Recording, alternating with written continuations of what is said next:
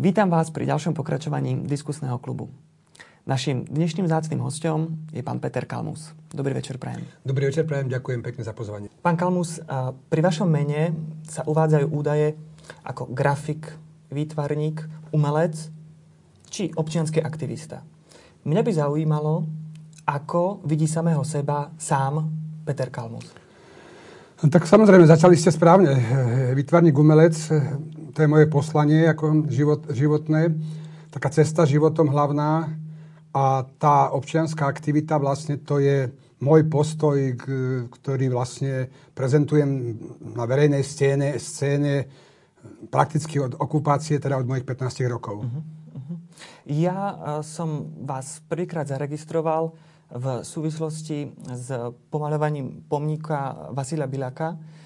To bolo, to bolo vlastne poprvýkrát, kedy e, sa do môjho povedomia e, dostalo vaše, vaše meno. Chcel som sa spýtať, e, ako vás vlastne napadlo urobiť takýto, takýto, takýto čin alebo takýto protestný, protestný akt? No tak e, samozrejme, že ten akt teda toho pomalovania Bilaka, ktorý sme zrealizovali spolu s priateľom Lubošom Lorencom, vlastne nás dostal nejak do povedomia, pretože to bolo, toho boli plné médiá, nielen slovenské, samozrejme aj české, aj zahraničné médiá. A vlastne, ale u mňa to bola taká, aj u Luboša šťastie je mladší o generáciu, ale bola to taká symbióza mojich postojov, názorov a reakcií na rôzne situácie v spoločnosti, ak som spomínal tej nešťastnej okupácie v roku 68, teda okupácie Československa vojskami Varšavskej zmluvy, okrem Rumúnska.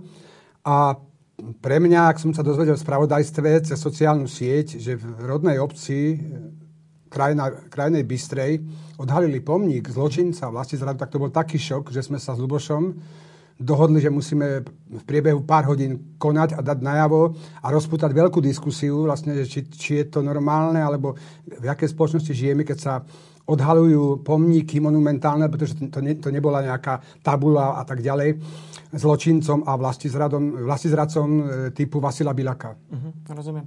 Uh, to znamená, že uh, pre vás uh, si myslím ten uh, občianský postoj, ktorý uh, vyjadrujete ktorým vyjadrujete svoj nesúhlas s komunistickým režimom, alebo respektíve s jeho následkami, ktoré v našej spoločnosti doteraz pretrvávajú, vyplýva asi z vlastnej osobnej skúsenosti. Možno by som sa zase vrátil k vám, ako, k osobe. Ako ste vy vlastne prežívali komunizmus, alebo respektíve socializmus v Československu? Trošku vás doplním, pretože niekedy vznikajú také milné názory a aj také burlivé diskusie a nedorozumenia. Môj postoj je rovnako antifašistický, rovnako kritický som k obdobiu slovenského štátu, na čele ktorého stal prezident Jozef Tiso, ktorý bol takisto k tomu som a zločinec. Mm-hmm. Takže nie som len antikomunista, som e, aj antifašista. A vlastne akékoľvek násilie, či to je terorizmus islamského štátu, mi je nepriateľné, je mi odporné a je mi cudzie. No ako som sa k tomu dostal, e, Teraz som prišiel do tohto štúdia z Piešťan. Uh-huh. Presne tam, pred 49 rokmi, som sa prvýkrát v živote stretol s vlastným otcom. To vtedy sme sa nevideli. Uh-huh. Prežívali sme uchvatné... Ja som sa toho stretnutia bál, pretože mama mi povedala, že otec je vedec, žil v Prahe, v Čechách, vážny, výskumný. A to bolo obdobie, keď e, prebiehala v celom svete taká tá revolúcia hippie hnutia, rokovej muziky. Proste tá revolúcia zmenila celý svet. Zmenila ho láskou, sexom a proste životným štýlom.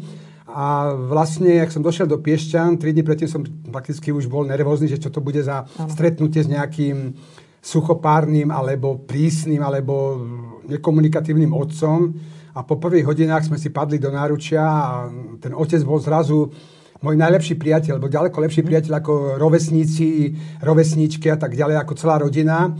No a prežívali sme krásne obdobie, až euforické obdobie v Piešťanoch. Učil ma šoférovať, učil ma fajčiť.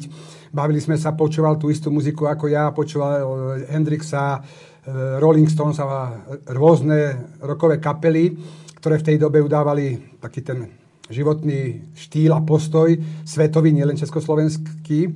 A jedného rána ja som symbolicky spával mm, v kuchyni na takej ruskej posteli, to je taká hníková konštrukcia s takými pružinami. A jedného, ja stále rád dlho ráno spím, aj vtedy, keď som mal 15. A jedného rána otec, ináč spokojný, s charizmou, rozvážny, vletel do kuchyne v polopížame a na v rukách pri uchu mal tranzistor a veľmi sa mi to teraz celé vybavuje, veľmi zdesený, zakoplo tú postel, tá spadla, mne to pricviklo prst, začal som kričať, on kričal ešte viacej, že Peťo, stávaj, pre Boha, vojna je. A to bol vlastne, to boli, to boli hodiny, keď nás zakupovali E, vojska Varšavskej zmluvy, teda samozrejme na pokyn Kremla, na pokyn Sovietskeho zväzu. A hneď z prvých správ som zistil, že vlastne zabíjajú nevinných ľudí v Košiciach, v Bratislave, v Poprade, v Prahe a tak ďalej. Takže to bol, to bol taký, taký šok vlastne, z ktorého sa človek ťažko spamätá do smrti. Ako. Uh-huh. To mi je trošku povedome, keď som vás počúval, tak som si tiež vybavil svoju nie osobnú spomienku, ale spomienku mojej mamy, ktorá si tiež vybavovala práve tento deň, keď uh, na územie Československa vtrhli vojska Varšavskej zmluvy. A uh, veľmi, bola to veľmi podobná spomienka, pretože takisto spala a jej otec ju uh, zobudil práve so slovami, že ty spíš a, vonku je vojna. Takže uh, dokážem si predstaviť, že u ľudí, ktorí zažili to obdobie predtým, taký ten, taký ten nádych slobody, tak do, do, do, do niečoho takého, uh, bol to ako sen, z ktorého sa potom prebudili, pretože prišla krutá realita. Uh, to znamená, že vy ste sa po týchto skúsenostiach rozhodli nejakým spôsobom vymedziť sa voči režimu, aj za cenu toho, že to samozrejme e, priniesie nejaké negatívne následky, čo sa týka neviem, možností spoločenského uplatnenia a tak ďalej. Áno, ako hovoríte, bol to, bol to šok a samozrejme ten šok bol znásobený, umocnený tým mojim, dos- ja som strašne hrdý, že mám občianský preukaz, že som dospelý, že už môžem chodiť mm-hmm. na mhm. koncerty, že už si môžem kúpiť cigarety, môžem ísť na malé pivko a tak ďalej. Takže ten šok bol umocnený nielen u mňa, ale u celej mojej generácie tým vekom. Hej. Je rozdiel, keď to zažije človek, ktorý povedzme už prežil vojnu, mm-hmm. alebo prežil 50. roky, ale je proste... No a mm, samozrejme, ja som vyrastal s mamou, s babičkou v Piešťanoch a moja babička bola úprimná, hlboko veriaca evanelička, ktorá bytostne neznášala komunizmus a mala na to jednoduché dôvody. Bola to jednoduchá žena, ktorá sa starala o 5 detí, k tomu sa dostajem za chvíľku, ktorá jednoducho hovorí, že proste jednoducho to je, to je satanizmus, to je diabol, pretože zažila tie roky 50. pretože zakazuje okrem iného Boha. To je proste vrchol, proste, lebo ten celý komunizmus bol založený na nejakom vedeckom ateizme, vedeckom materializme, vedeckom komunizme. Vlastne, úplné popieranie Boha. Úplné popieranie ako duchovná, transcendentná Boha alebo vôbec niečo takého. No a e, aby sme sa dostali k tomu antifašizmu, hej, babička, babička moja zlatá, ktorá mi strašne veľa v živote dala, celé, celé detstvo až vlastne do, mojich, do, do toho spomínaného roku 68, mala v kuchyni potvrď Štefánika, e, pravidelne v lete chodila s priateľkami z Piešťan na Bradlo, na takú e, luteránsku púť, pár žen sa vybralo, hej, pretože Štefánika si nesmierne vážila, nielen kvôli tomu, že bol evangelik, ale proste, že sa zaslúžil o vznik Československa, ktoré nám ako rodine bolo bytostné, blízke. A cestou sa zastavili v Košariskách u príbuzných Štefánika. A e, cez vojnu ona, e, okrem iného, e, pomáhala židovským občanom. Hej. A mala 5 malých detí, medzi nimi moju mamku, Máriu. A v 41. roku, teda počas vojny, je manžel, teda môj detko, jediný živiteľ rodiny, ktorý zarábal pár korún, na spev, korún spevňoval brehy váhu ako pomocný robotník, e, prispal do práce, možno, je nejaká geneza, že e, ráno dlho spíme a došiel na to nábrežie váhu, ale ten člen, ktorým tí robotníci prechádzali na druhú stranu, už bol preč. Tak zobral si nejakú deravú barku vo veľkej nádeji, ale aj strachu, že príde o prácu, vlastne, že by boli absolútne, be, absolútne bez nejakého príjmu. A tá barka, vlastne ten prevoz na druhú stranu nevydržala, natiekla voda, on sa utopil, teda tragicky zahynul. No a babička vlastne ostala s tými deťmi sama. Pomáhala, pomáhala židovským občanom, ako som spomínal. Medzi iným aj budúcom, budúcemu môjmu otcovi, pretože môj otec je nemecký, nemecký, z nemeckej židovskej rodiny a vďaka zhodou okolností náhod e, pomáhal, pomohli mu bratia Vintrovci, ktorí založili kúpele Piešťany, zvelaďovali ale keďže si boli vedomi, v akom teritoriu, v akej mentalite podnikajú, tak konvertovali na katolické náboženstvo. Mimochodom, ako málo kto to vie, nad hrobom majú sochu panny Márie Winterovci na Piešťanskom cintoríne. No a tak sa vlastne dostala babička do styku s mojou budúcou rodinou, teda so svojou budúcou rodinou, nielen s mojou budúcou rodinou. A samozrejme, Piešťany boli ma- malé mesto, my sme vyrastali z okolnosti v katolíckej štvrti, mm-hmm. kde bolo množstvo gardistov, samozrejme párkrát sa aj vyhrážali a myslím, že to bolo už, keď boli deportácie, rok 42-43, prišli gardisti ozbrojení, že proste keď neprestane pomáhať tým židovským občanom, nehovorím spoločanom, ale občanom, že proste skončí zle.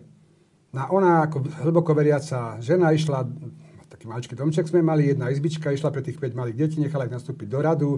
Od najstaršieho bol, to bol strýko Jan, 4 céry a povedala, že keď teda majú to svedomie, nech kľudne zabíjajú, že ona, ona verí, že spravodlivosť je nejaká vyššia ako ich spravodlivosť zbraní a nenávistí a tak, a tak ďalej. Nejak tá jej odvaha zarezonovala, tie nabité zbranie sklopili a odi, odišli vlastne a babička, babička pomáhala ďalej Židom a z toho žila a vlastne a, e, mnohým ľuďom pomohla, ale napriek tomu väč, veľká väčšina židovských občanov z Piešťan bola deportovaná a deportovaná a skončila v koncentračných táboroch ako, ako väčšina občanov židovského pôvodu z celého Slovenska. Uh-huh. Takže len zdôrazňujem, že ten pôvod je jednak tej výchove. Myslím, že tá výchova v tom rannom detstve je veľmi dôležitá, nielen podľa mňa, ale podľa psychológov. A jednak je to aj tá genéza nejaká, je proste, že ona, nie, nie, nie, ona tu ži, e, ten život, alebo tú vieru žila. Ne, ne, nebola to teória žitia a nebola to, nebola to farizejská teória, ale proste bola to teória v praxi, ako hovoria mnohí kňazi, podľa ovocia pozná strom, nie podľa reči a podľa myšlienok, ale podľa skutkov a činov. Takže vlastne to zrejme ovplyvnilo tiež mňa.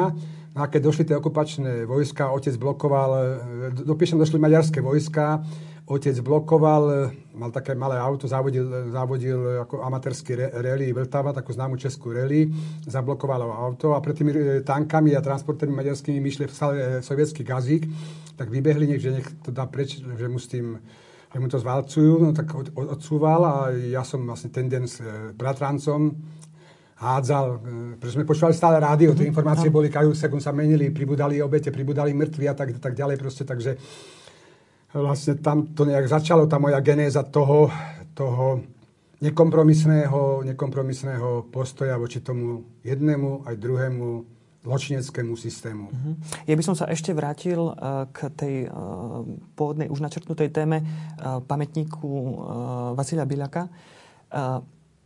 Od mnohých ľudí som už počul, a to vrátane ľudí, ktorí e, vecne s vami súhlasia, pretože ani náhodou ich nie je možné považovať za nejakých privržencov socializmu alebo, alebo komunizmu, ale nepáčil sa im ten, ten spôsob, tá forma, to prevedenie.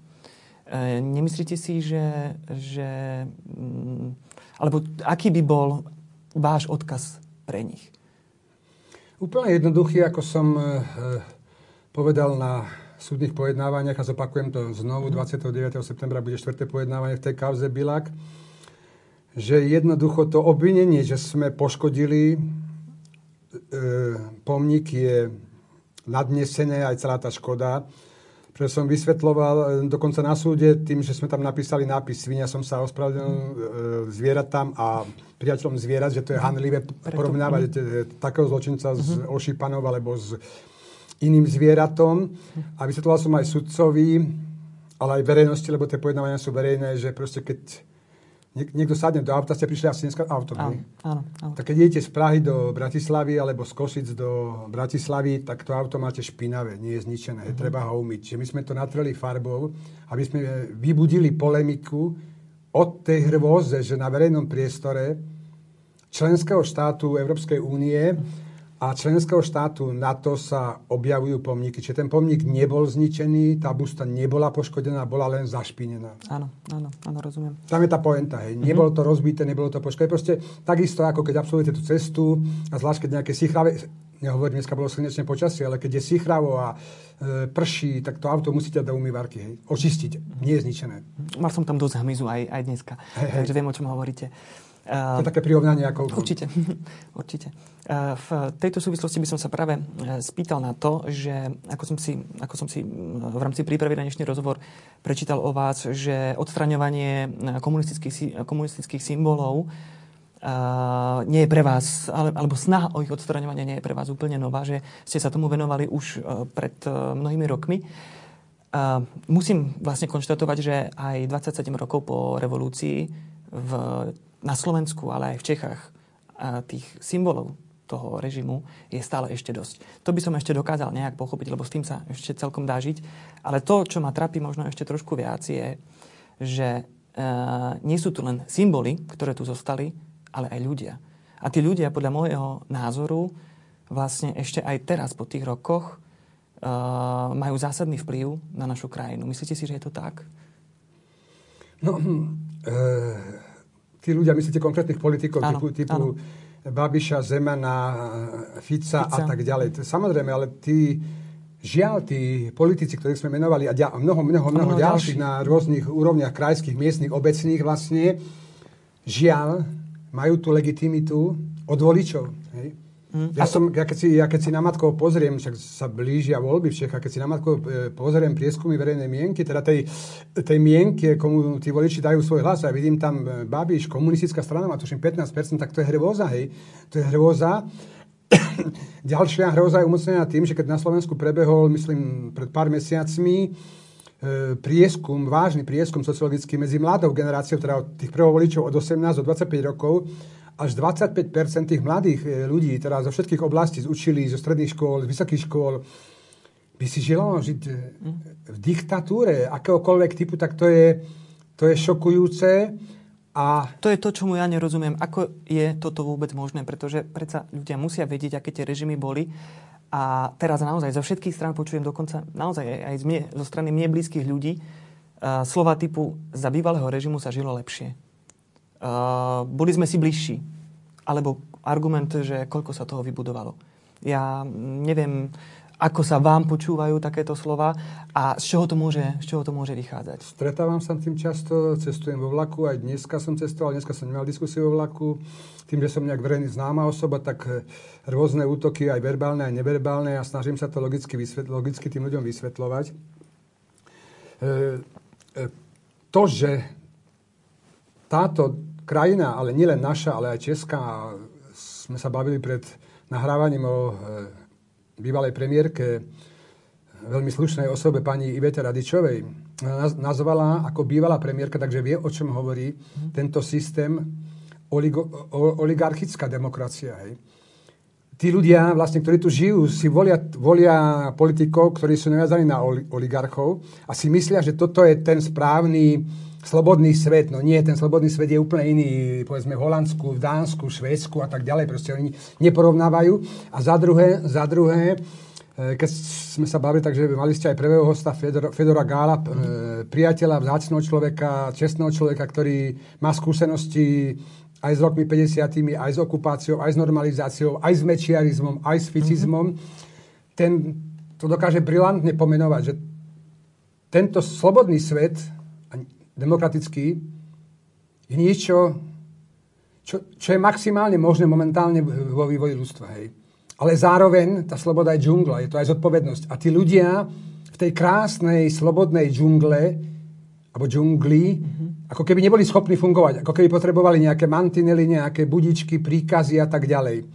E, často používam e, vo vlaku, lebo idem z Košice, Žilinu do Piešťan alebo do, Brati- do Bratislavy a keď tak argumentujú nejakí mladí, vaši ano. rovesníci alebo mladší, a je tam niekto starší a sa otočí na mňa, že vážený pane, však vy ste to zažili, že to nebolo také zlé a také tie bežné, bežné frázy, mlieko a tak ďalej. Hm, tak hovorím, to... vážená pani, ale veď, veď my ten systém tu máme, my ten, ten socializmus tu máme síce menšej miere, a je to Leopoldovská väznica, Ilavská, ktorú vidno z vlaku Leopoldovsku, nevidno, e, nevidno Košiciach, Šašťat. Proste to je ten systém, uzavretý, ste strážení, máte sociálne istoty, dokonca máte tam aj fitness dneska, máte tam dokonca aj kňaza, ktorý bol zakazovaný za toho komunizmu. No, no, no ale však to je malé. Aj, aj pre slobodného človeka, ako mňa, a ľudí, ktorí si vážia slobodu, ľudské práva, demokraciu, humanizmus, to bolo malé, hej, proste, to bolo malé, to bolo, to bolo pracovný tábor svojím spôsobom, hej, kde človeka za, za dlhé vlasy, za názor, za pieseň dávali do basy, veď na tom vznikla charta, hej, e, proces s hudobníkmi, s umelcami, ktorí neboli politicky aktívni, len spievali a vyzerali podľa svojich predstav, tak ako vyzerali ich e, kolegovia v Amerike, v Dánsku, Holandsku, v Taliansku, kdekoľvek vo svete slobodnom. Uh-huh a ako keby zabudali a vzniká už až tak u veľkej časti ľudí až taká absolútna nenávisť k Amerike, k NATO, k Európskej únii.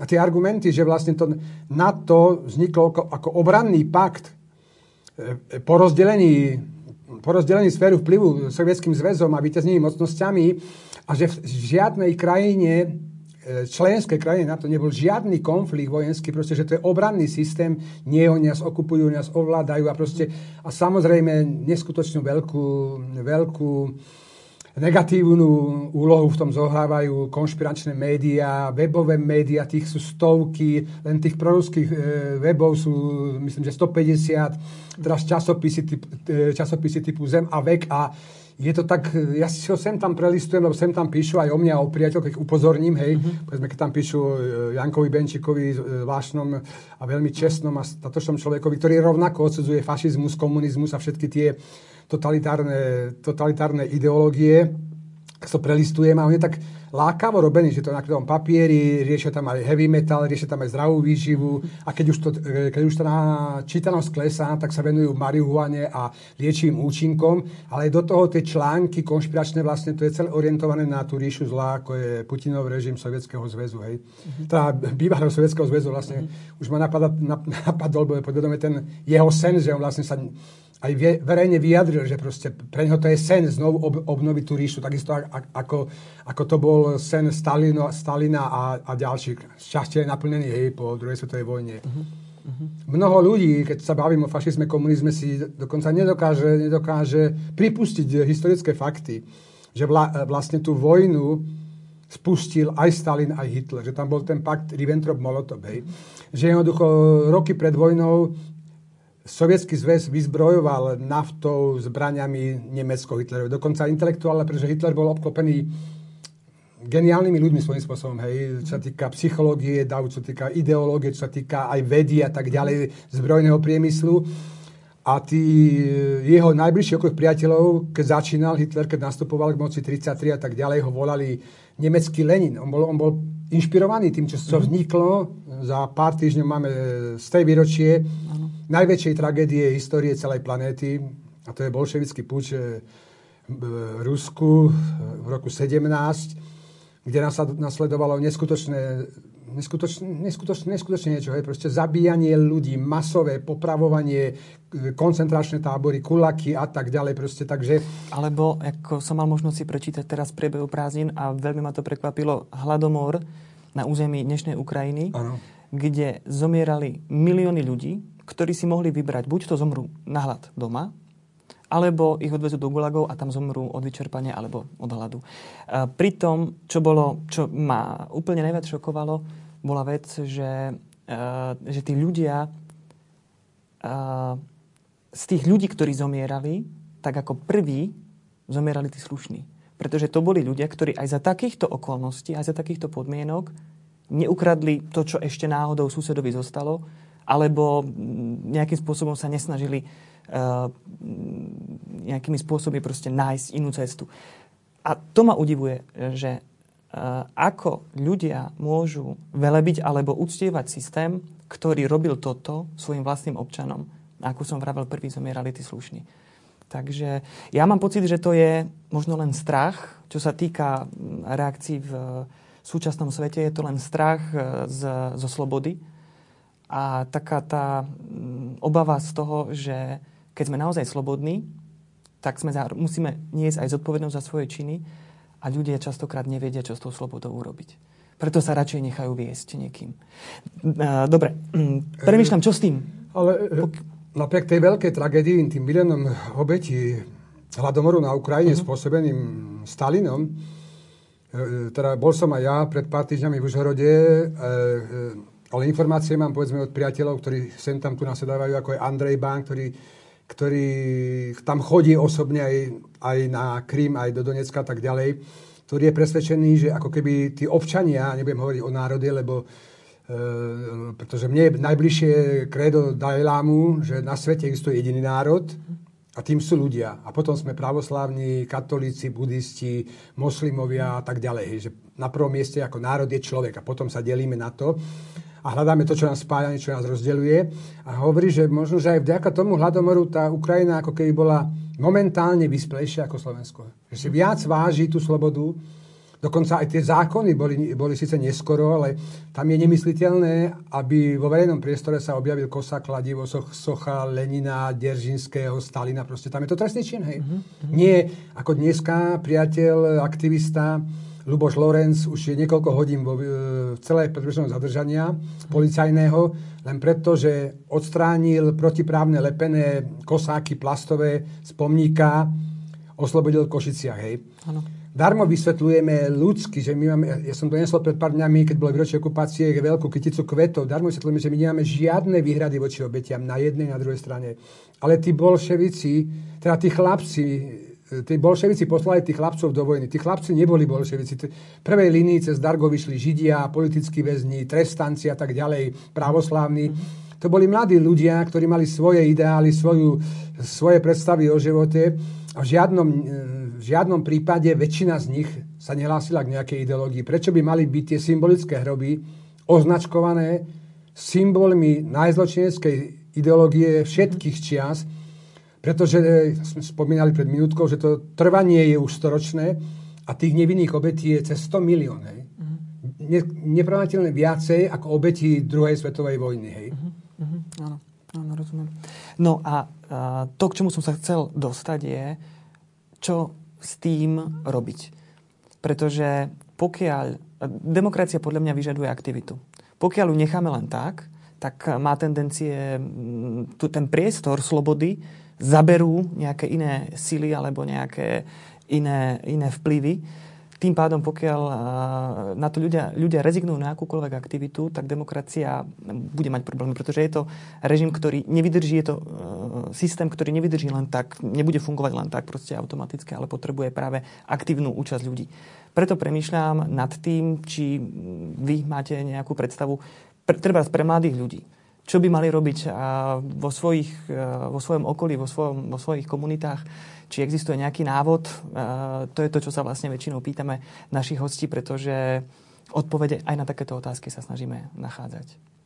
Tak ono to objektív, objektívne nejaké riešenie alebo objektívny návod neexistuje, ale človek, ktorý má bytostne v sebe zakodovanú, zakodovaný zmysel pre slobodu, pre spravodlivosť, ľudské práva, tak si ho chráni. Či to je e, fašistický štát slovenský, či to je, si to roky 50. tam máme, stovky prípadov, či to, či to bola normalizácia, či to bol mečiarizmus, zase stovky prípadov až z tragických, hej, Robert Remiaš zavraždený, či to je obdobie momentálnej, jak nazvala eh, pani Radičová, demokracie oligarchickej alebo oligarchickej demokracie, a myslím, že citliví mladí ľudia to chápu.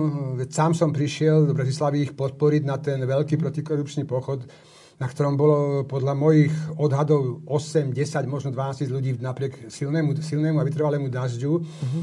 Takže jednoducho, jednoducho pracovať na sebe, na, na, na svojej slobode, vzdelávať sa, sledovať dianie vo svete, lebo tá situácia nie je zlá len u nás, ona je, ona je horšia v Maďarsku, ona je zlá, ona je zlá v Polsku, ona je zlá v časti, je zlá, zlá aj v západnej Európe, vedie ten Brexit, to nebolo riešenie, to bol proste, to bol skok do neznáma mm, vabank, hej, nezodpovedných politikov, ktorí sa zahrali s nejakou psychológiou dávu, hej. V tejto súvislosti ma napadá aj Amerika, tam tá situácia tiež eh, vzhľadom k prezidentovi podľa môjho názoru nie je úplne optimálna.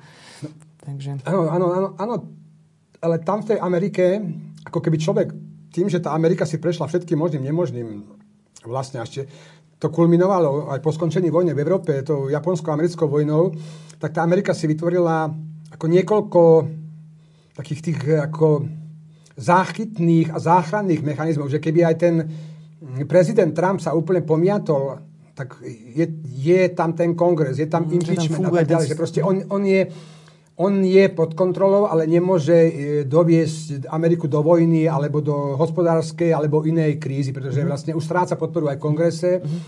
A myslím, že tam, tam to je trošku ináč, pretože tam sú tie súdy a tajné služby fakt nezávislá a keď sa niekto z nich spreneverí, tak má vysoký trest a myslím, že sa bude, bude to postupne riešiť. Fakt za vlasti zradu tam sú veľké, veľké tieto nezávislé školstvo, nezávislá veda, výskum. Čo na Slovensku vlastne, keď sa vrátime zase domov z tej Ameriky, tak zistíme, že v tomto štáte nefunguje nič. Proste tá oligarchia cez politikov vlastne nemá mieru, nemá mieru v tom vulgárnom, primitívnom materializme. Proste chcú byť za jedno volebné obdobie bohatšie ako Rockefeller a, a iní, iní ameri, americkí podnikatelia. A tým pádom, tým pádom vlastne sa rozkladá školstvo, čo je základ vlastne. Mm-hmm. Základ. Odliv mozgov do zahraničia, veď to už sledujeme desiatky rokov. Školstvo, zdravotníctvo, prokuratúra, súdy, proste všetky, ak, ako analytici, analytici objektívni píšu, vlastne už nie je pomaly na Slovensku obor alebo obec, ktorá by nebo, nebola pod kontrolou vládnej mašinérie, alebo jak to nazvať, hej. Napriek tomu, keď si pozriete včerajšie prieskumy, tak tie prieskumy od volie rok a pol, napriek tomu, že krajina ďalej upadá, pretože funguje ekonomika a tak ďalej, vďaka zahraničným investorom, k tomu sa môžem vrátiť e, aby, sme to, aby som to zachytil. Proste často mám, mám diskusiu s takými mladými, nejakým, pred mesiacom ma zastavil taký nejaký mladý agresívny chlapec, volič Kotlebu a tak ďalej. Najprv bol agresívny, sme sa bavili chvíľku na on ma napadol, že som, toho, teda, že som toho Kotlebu, Kotlebu nie, ty sa za, zablátil s Lubošom Lorencom a hovorím, že čo je zle na blate, však blato je liečivé, sme Piešťanoch, zablátil som aj seba a tak, tak, ďalej. No a potom sme sa dostali také iné diskusie a hovorím, a prečo volí Kotlebu, no, tak jednoznačné argumenty, že proste chce preč žalára národov, teraz Európskej únie, chce preč na to, a také tie prvé, prvé vety toho, tej petície, čo Kotlebovci zbierajú, hej, vystúpiť z NATO, z EU a, tak, tak ďalej. A hovorím, a kde budeš bývať? No, tu. Hovorím, ale to územie, kde sme teraz, povedzme Košice a tak ďalej, nebude naše. To bude Maďarsko, to bude Felvidek, pretože tí maďarskí, maďarskí fašovní sú ďaleko radikálnejší a ja z okolností bývam kúsok od Maďarska, mám Maďarsku tak, tak, taký domček s takou záhradou a pre nich, pre tých maďarských neonacistov alebo nacistov, nie je najväčší nepriateľ, až na druhom mieste Európska únia na to, najväčší nepriateľ sme my, ľudia, ktorí žijú na ich území, hej, pretože oni stále žijú myšlienkou Veľkého Uhorska a, tak, a to nie len, nie len e, mladí neonacisti, nevzdelaní, vyholení, tupí, ale proste vychádzajú povedzme z literatúry, však aj geniálny spisovateľ, rodák e, Šándor Máraj, rodák z Košíc, bol šovinista proste, ale neopúšťa Československo a Košice ako protest voči komunizmu, protest voči tomu, že sa rozpadlo Rakúsko-Uhorsko a pre ňo sa Uhorsko spájalo s Maďarskom a tak ďalej. Hej, že vlastne, že aj mnoho inteligentných a geniálnych mozgov vlastne bolo posadnutých a je posadnutých tou myšlienkou toho veľkého Uhorska. Tak vysvetľujem, že to bude Felvidek a nakoniec, nakoniec hovorím, že ten Orbán má ďaleko vrúcnejšie vzťahy s Putinom mm-hmm. ako naša vláda.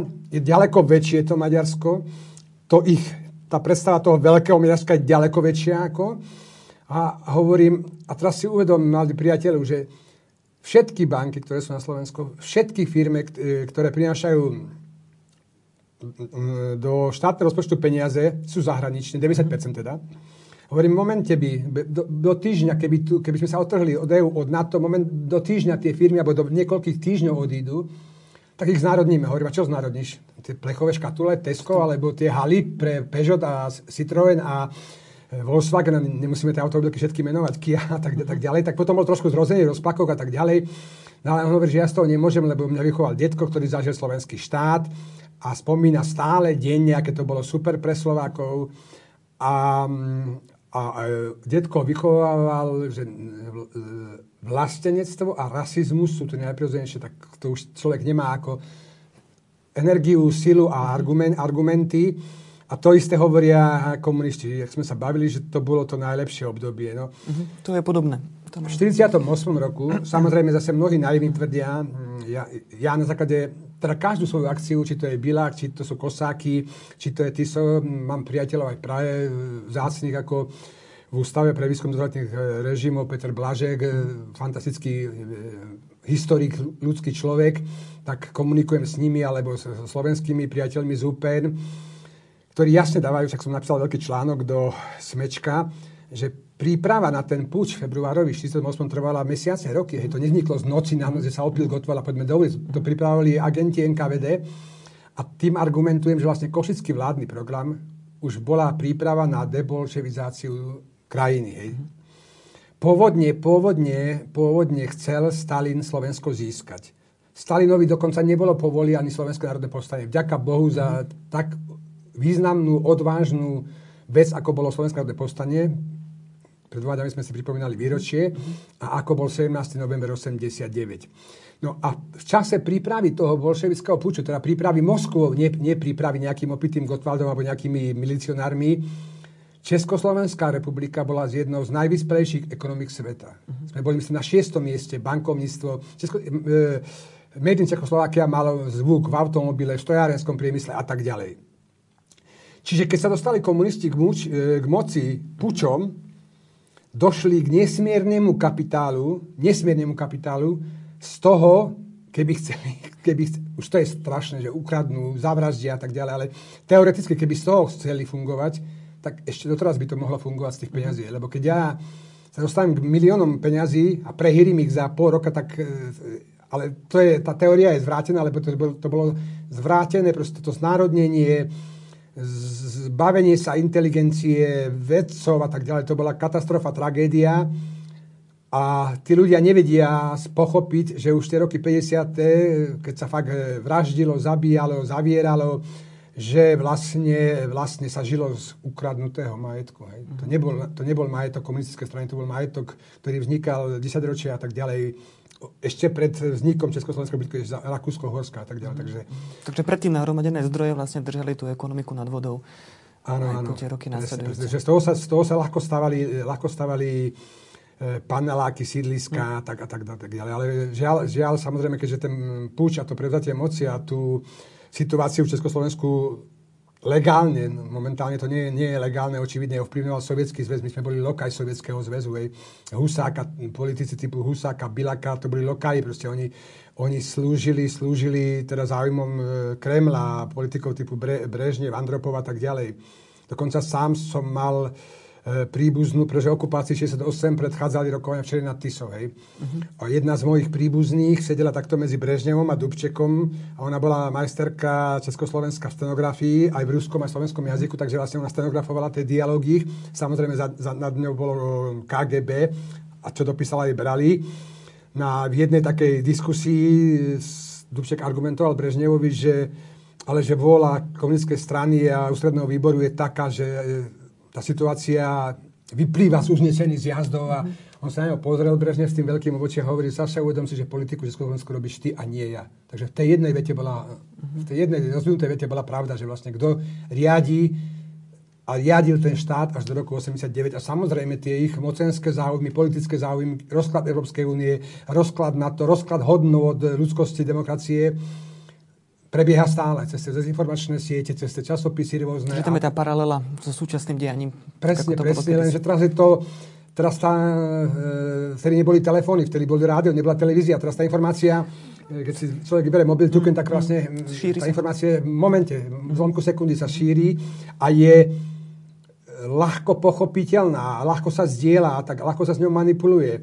A druhý argument, keď sa bavíme o tom, o tom, o tom programe, vlastne, že preto nebolo povoli e, Stalinovi slovenské povstanie, pretože on chcel získať celé územie fašistického štátu. Mm-hmm. Na tom pomníku z Košic je česť a sláva za slobodu a nezávislosť Sloven- e, Sovietskeho zväzu, čiže nie z Československa alebo Košic, deto v ruštine.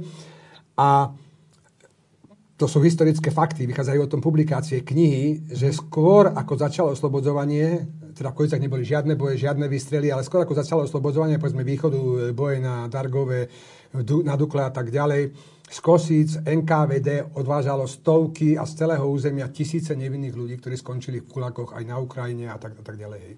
Uh-huh. O tom sú publikácie zmapované a len pár sa vrátilo, len pár sa vrátilo a tie ich spomienky sú tragické. Či, aj z Čiech samozrejme, nielen zo Slovenska, to je, to je jasné. Takže, a druhý argument, že vďakujeme, že nám Sovietský zväz v roku 1945 priniesol slobodu. No, ak, akú slobodu môže priniesť štát, ktorého podstata to je tiež, bola to je totalitne diktatúrska, hej, proste, kde boli kulagy, kde boli milióny vlastných občanov zabitých, kde bolo presidlovanie, kde bolo vlastne ukradnutie tých republik do toho Zväzu Sovjetskej republiky. Akú slobodu môže priniesť? Hej? Uh-huh. Akú slobodu, slobodu môže priniesť eh, do spoločnosti nejaký sériový, masový vrah, nemusíme menovať Českú kauzu alebo Slovensku, nemusíme, vieme, o kom hovoríme. Hej? Uh-huh. prezidenta Zemana. Uh-huh. Ja by som sa ešte spýtal práve v tej súvislosti, keď ste spomenuli uh, pána Dubčeka, to je možno taká otázka, ktorá je mimo toho, o čom sa bavíme, ale uh, viem, že vy ste vlastne v začiatkom 90. rokov bol takisto politicky aktívny. A e, ja som dosť veľa počúval o tom, že Alexander Dubček, aká bola jeho úloha v, v 89. Uh, počul som strašne veľa chvály. Zase na druhej strane aj nejaké také negatívne názory na jeho osobu. Čo, aký je váš názor na jeho úlohu? To by mňa osobne teda naozaj zaujímalo. Akú, akú rolu on zohral v revolúcii a dobre, ja si možno, že ešte dovolím nejakú takú tú moju takú, takú bočnú myšlienku. Či tam práve u tejto osoby nejakým spôsobom sa nerodili tie väzby, ktoré, ktoré vlastne pretrvávajú až, e, tie oligarchistické väzby, ktoré pretrvávajú až do dnešných dní. Skôr ako sa zastavím Dubčekovi, zase sa zastavím u priateľa Fedora Gála. Jeho posledný rozhovor s, e, neviem, či e, bol nahrávaný, myslím, v kaviarni v Bratislave pred pár hodín pred pohrebom Mariana Vargu. Mm-hmm kde teraz zistil šokujúce informácie od vysokého dôstojníka, že vlastne od prvých novembrových dní, teda, teda myslím po 17. novembri, ano. Mečiara pripravoval teoreticky, retoricky a politologicky najvyšší šéf Ešterbel Lorenz. Lorenz. Mm. Ja som zakladal spolu s priateľmi už nebohým Marcelom Strikom a ďalšími Kojcek občianské fórum. Po troch týždňoch sme zistili, že vlastne naše občianské fórum riadi šéf krajskej správy štátnej bezpečnosti Sadnovský, ktorý sa stretával s lídrom po nociach, po zasadaní mm-hmm. občianského fóra, s lídrom, tribúnom, moderátorom mítingov a hercom, už nebohým tiež Petrom Raševom. Takže oni boli, do, oni boli veľmi dobre informovaní, veľmi dobre pripravení. E, Fedor sám bol z toho, z toho šokovaný. A teraz môžeme k tomu Dubčekovi. Tak e, Dubček, a znovu sa dostanem k tomu stretnutiu s otcom, Samozrejme, bývali sme v tej periférii Piešťan, babička mala teda, to boli ešte 3 hodiny, taký veľký čierny plot, morený. No samozrejme, tak to bolo najpopulárnejšie heslo toho obdobia Dubček, svoboda, to je naša sloboda, hej. Tak som zobral vápno, ktorým babička natierala stromy a napísal som to isté na tú bránu, ako 15-ročný chlapec na iný. Dubček, sloboda, svoboda, to je naša sloboda. Hmm. A sme boli nadšení s priateľmi, že konečne sa nejak aktivujeme, že krásne mi to vyšlo, že je to také monumentálne naše prvé, eh, pr, prvý, prvý prejav verejný a otec ma večer zavolal, dali sme si cigaretu, pohárik rybezlevého vínka a hovorí, Peťo, v živote never komunistom typu Dubčeka, lebo ja som zažil 50. roky a títo ľudia, to bolo, to bolo to bola tragédia, tá ich kariéra. Mm. Oni boli školení v Moskve, oni mali vysoké školy skončené v Moskve a ono vlastne, e, tá myšlienka z toho 21. augusta sa o, dva, o pár hodín, neviem presne, či to bol 22 alebo 23, potvrdila, keď Dubček, Černík, Svoboda zlyhali a podpísali moskovské protokoly. Krígel si zachoval svoju ľudskú tvár, proste nepodpísal, aj keď sa mu vyhrážali Sibírom, nepodpísal. A nielen, že Dubček zlyhal pri tých moskovských protokoloch, on sa vrátil ďalej, ďalej do okupovanej krajiny sovietskou armádou, pretože tie maďarské, polské sa nejak odsunuli, odsunuli a snažil sa zachovávať si tú líniu, líniu až dokiaľ vlastne on ešte ako predseda federálneho zhromaždenia podpísal obuškový zákon, teda on ten zákon má samozrejme paragrafové znenie, uh-huh. ale ľudovom, novinársky ľudovo sa hovorí obuškový, na základe ktorého bolo 21. augusta v Prahe zabitých 5 ľudí hej, pri mhm. demonstrácii proti, pri prvom výročí demonstrácií e, proti okupácii. Ale takto nás napadá takáto vec, ktorú väčšinou zabudnem a to doporučím aj našim e, divákom alebo aj kolegom, uh-huh. priateľom, známym aby si pozreli dokumentárny film Vojnové hry alebo muž, ktorým zabránil. Je to príbeh najvyššieho veliteľa polskej armády, ktorý sa dával ešte bližšie, ako my dvaja sedíme mm. tu na vedľa Brežneva, v Kremli a vedľa maršalov sovietských.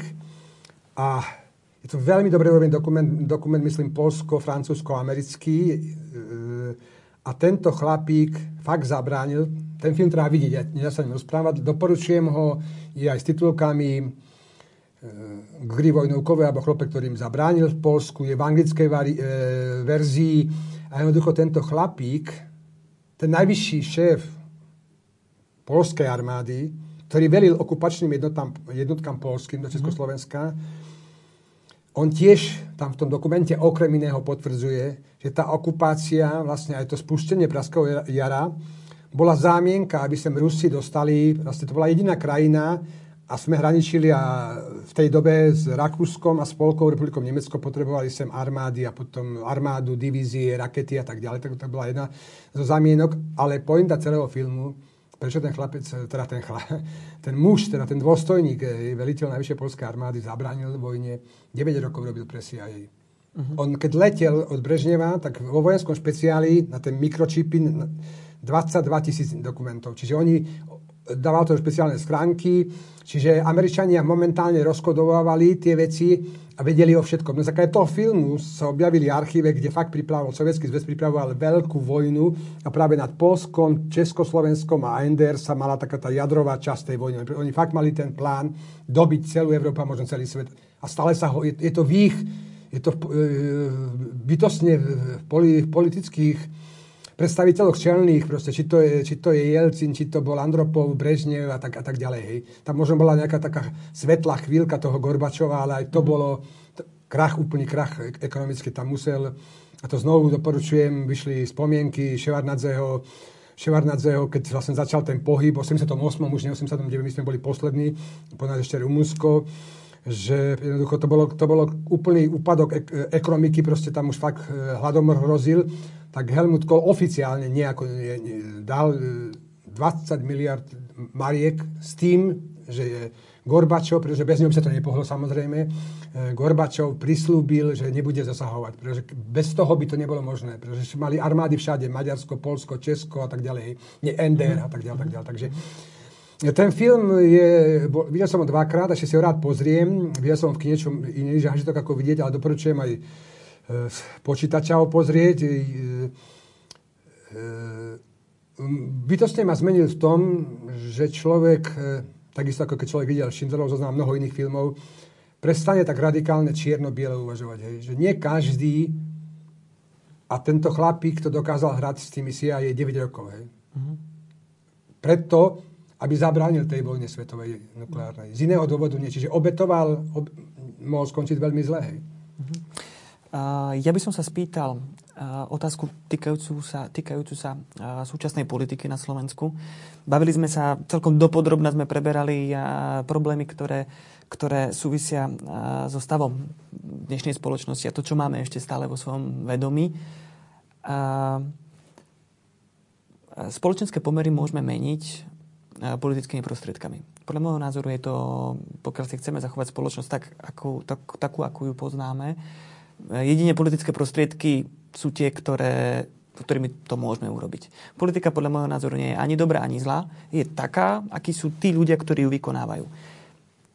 Ako vy vidíte súčasnú slovenskú politickú scénu? No ja to, ja to tvrdím vlastne už od nástupu Mečiara a mečiarizmu, rovnako ako moji priatelia, či to je Fedor Gál, Zajac a ďalší, že je nutná revolúcia, ale revolúcia v demokracii je možná len voľbami. Ničím iným. Myslím, presne to, myslím, presne to formuloval aj teraz. E, ne, nemal som čas vypočuť celý pre, prejav pána prezidenta Kisku. Myslím, že na tom stretnutí Bystrici ohľadne oslav SMP to jasne povedal, že môžeme poslať fašistu Kotlebu do pekla, ale len slobodnými demokratickými voľbami. Iná revolúcia v demokracii akékoľvek násilie, vešanie, dobasy, dobasy, proste to je neadek, neadekvátne, to je proste, to je E, to je fašizmus z druhej strany. Hej. Mm, snahe poraziť e, nášho nepriateľa by sme sa vlastne mohli stať e, úplne rovnakým, akým ten nepriateľ je. Myslíte si, že v súčasnosti existuje na Slovensku nejaká politická sila, ktorá by bola schopná priniesť nejakú zmenu alebo, alebo niečo podobné? No v tom som dosť skeptický. Samozrejme, že v každej tej opozičnej strane je niekoľko či to je Olano, myslím, že celkom dobre sa profiluje pani Veronika Remišová. Ehm, mám dojem, že aj pán Hlina celkom slušným spôsobom a mravenčou a sifovskou prácou dáva dokopy to KDH a vlastne denne má mhm. niekoľko e, túr peších, kde propaguje sám e, taký ten slobodný svet a tam je záruka vlastne, že mm, to KDH je napojené na CDU nemecké a tak mhm. ďalej. Myslím, že v Saske je tiež niekoľko e, veľmi serióznych politikov, takže, takže okrem tých extremistických strán, ako je Smer rodina a nebudem sa baviť o e, Kotlebovcoch, vlastne áno, len musia nájsť e, spoločnú reč, ako ju našli, povedzme, v kandidátovi na župana v bansko mm. kraji. A verím, že keď bude situácia fakt dramatická a ten iný kandidát, nezávislý kandidát, bude mať veľký náskok v tých prieskumoch, nie jednom, ale relevantných prieskumoch, takže aj tá koalícia stiahne toho pána Klusa a tak ďalej. Takže to riešenie tu stále je, ale, mm, je, ale mne chýba, okrem toho, že tí politici, ktorí som teraz menoval, až na malé výnimky, ako keby boli tak vtiahnutí do tej korupcie, do toho e, slovenského sveta škandálov a korupčných afér a grantových afér, vlastne všetko spolu súvisí, ako keby zabudali, zabudali na to, kvôli čomu som tu aj v tom tričku dneska, keby zabudali na to, že vlastne tá Európska únia je bytosne dôležitá, ale ešte o chlpok je dôležitejšie na to. Pretože politika nemá veľa pravidiel, je to bezpečnosť vnútorná, vonkajšia a prosperita. Veľa ľudí práve hovorí, že Európska únia je v poriadku, ale na to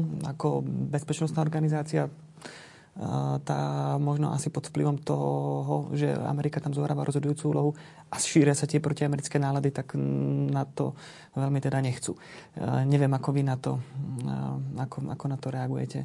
Ja som to spomínal aj v úvode, myslím mm-hmm. to na to, prečo vzniklo a že fakt ani jedna členská krajina ne, ne, nezaznamenala počas uh, už takmer 50 alebo viac rokov existencie NATO žiadny konflikt, Aha. žiadny konflikt.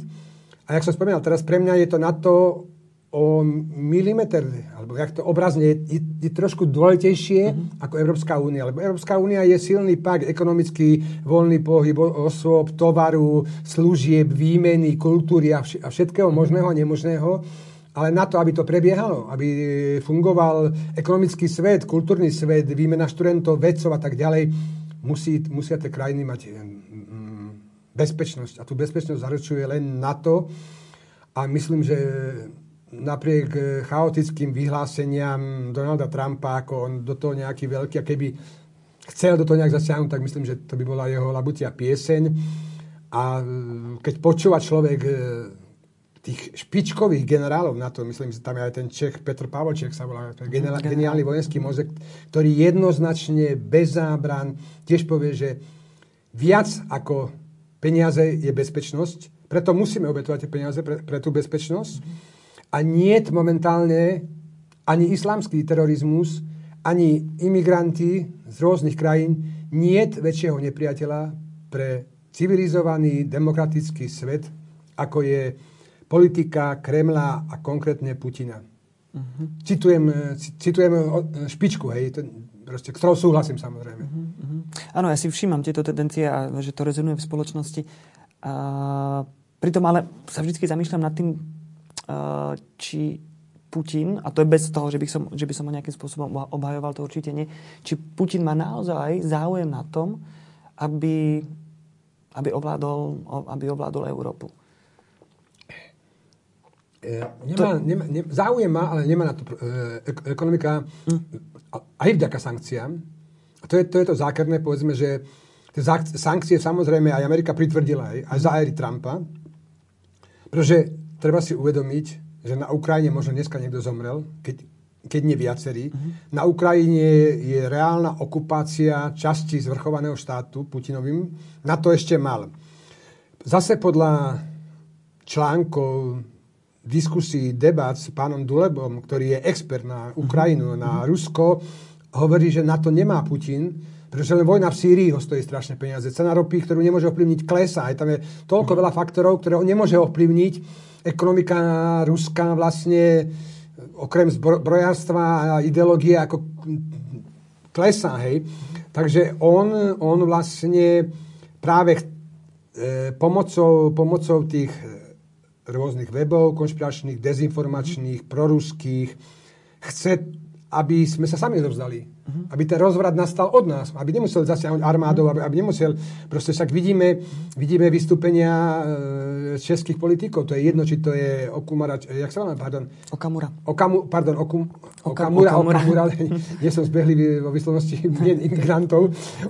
Okamura, Zeman, Klaus a tak ďalej. A podľa mhm. všetkých analýz expertov zase títo ľudia ako Zeman, Klaus a celý ten prognostický ústav boli pripravené na prevzatie moci zase Moskvou a tak ďalej. A to, to by bola dlhá téma, to by bola na, na odborné. A, my, a vidíme na to, že e, sám premiér Slovenska Fico sa hrdí a, e, s Európskou úniou a chce byť v tom jadre, na, ktor- na ktoré momentálne my nemáme. My nemôžeme byť jadre, proste nie sme strojca ekonomiky ako Nemecko a tak ďalej. Ale na druhej strane o týždeň niekde na mítingu povie, že pre nás je Rusko strategický par- partner a nesúhlasíme so sankciami a Rusko a tak ďalej, tak ďalej začne obhajovať proste akože schizofrenická politika. Samozrejme, Bruseli hovorí iné. A, a to je práve ten populizmus, ktorý... Ten populizmus, tak... niekto to pekne, e, neviem, ktorý novinár, nechcem povedať meno bez toho, že by som to nemal teraz zľave, sa uh-huh. overené povedal, že tragédia Fica, že je ženatý v Moskve, pardon, že je ženatý v Bruseli a Milanku má v Moskve. Uh-huh Tragédia iných politikov, typu Kotleva, že aj ženatý, aj Milenku má v Moskve. Uh-huh. Pretože Putin, Putin, to je dokázané, to zverejnili e, polské médiá, nielenže podporuje Jobbika, takéto aj polské radikálne strany nacionalistické podporuje samozrejme všetko, čo rozvracia, rozvracia hodnoty, na ktorých je postavená Európska únia. Čo narúša, narúša ako takú tú ľudskosť, solidaritu, porozumenie a práve to, čo, čo funguje, ten, sme sa bavili voľný pohyb osôb, tovaru, výmena, kultúra a tak ďalej. Proste v Rusku je cenzúra, tam sú ľudia prenasledovaní, zabíjaní. Teraz, teraz dobi, dobili chlapca, ktorý strážil miesto, kde bol zabitý Nemcov, likviduje protivníkov, likviduje novinárov. Ako... A už len takéto fakty základné, ako že e, zo Slovenska odchádzajú tisíce študentov na západ, do Čiek, do Ameriky. Málo kto ide do Ruska, málo kto ide do Ruska študovať z Ruska je neskutočná veľká emigrácia. Dokonca tí ruskí miliardári, oligarchovia si kupujú majetky v Španielsku, v Čechách a tak ďalej.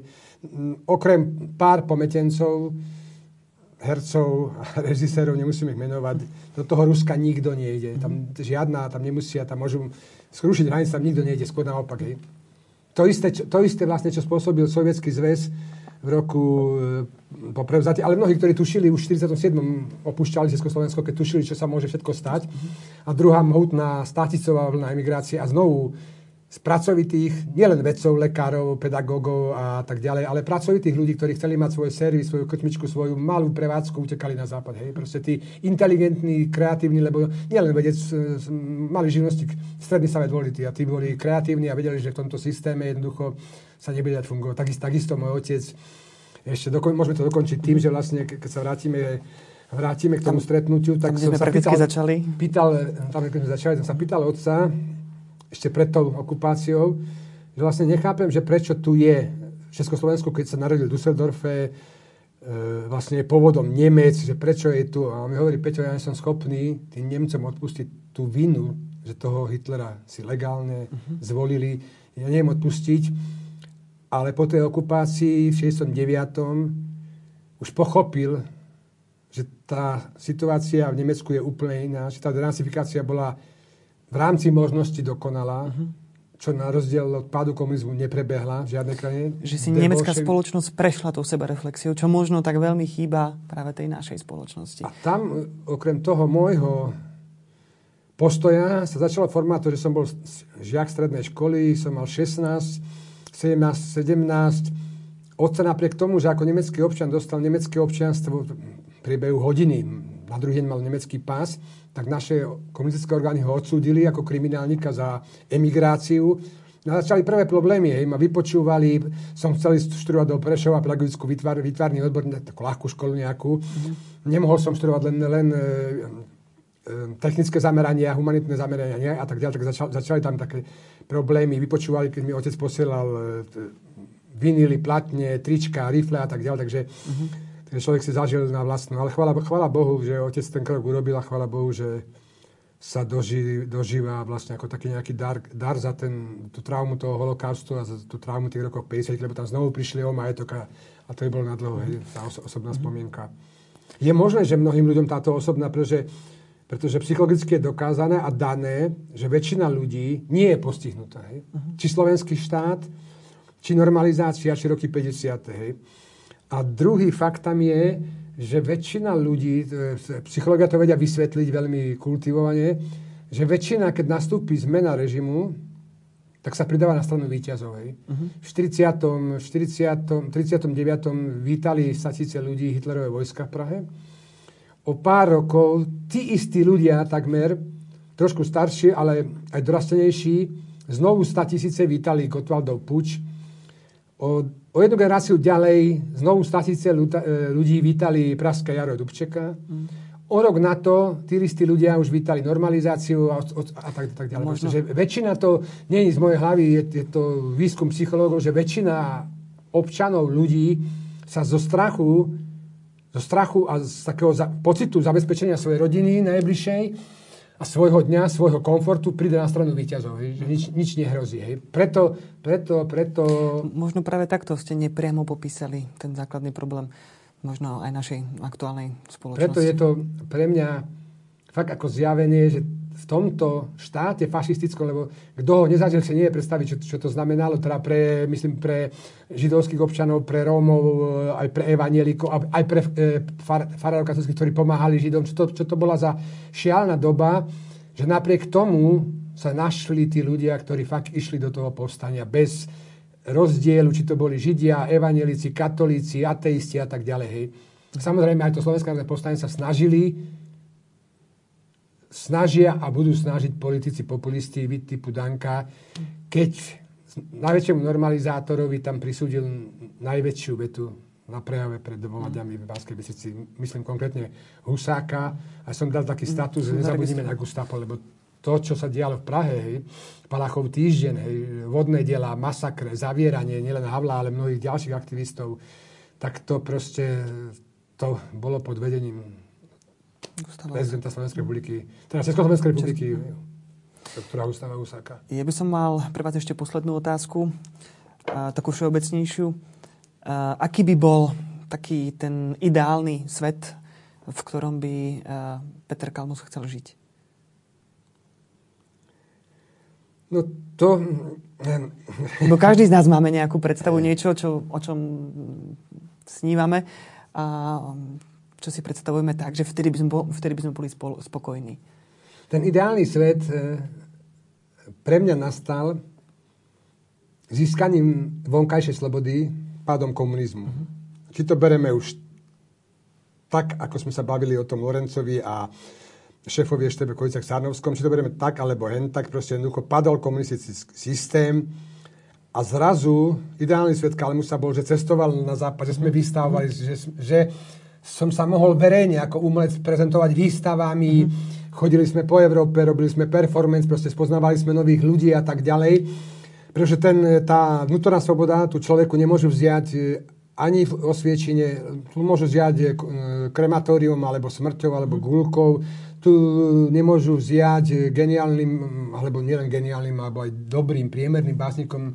Vznikala kvalitná literatúra aj v kulagoch, aj vo väzniciach, aj v mm, koncentračných táboroch, ale ten pocit tej vnútornej, teda tej vonkajšej slobody, že som mohol zase cestovať bez e, všelijakých procedúr, e, žiadosti o devizový prísluh, doložku a posudky a tak ďalej, tak to bolo fakt Silvester z roku 89 e, na rok 90 bola, bola zázračná eufória, taká, taká až ľudská, nemyslím svetská nirvána. Mm-hmm. A mám dojem, že svojím spôsobom pokračuje, pokračuje napriek komplikáciám, komplikáciám doby, pretože keby sme e, to, čo bolo povedzme za komunizmu nereálny science fiction, keď sme chceli byť o 3 hodiny v Londýne na koncerte nejakej rokovej kapely alebo jazzovej, mm-hmm. alebo na výstave, tak môžeme ísť je tu letisko a sme za dve hodiny v Londýne. Mm. Čo, čo vtedy bol nepredstaviteľný nonsens. Mm, a práve to, že väčšina ľudí,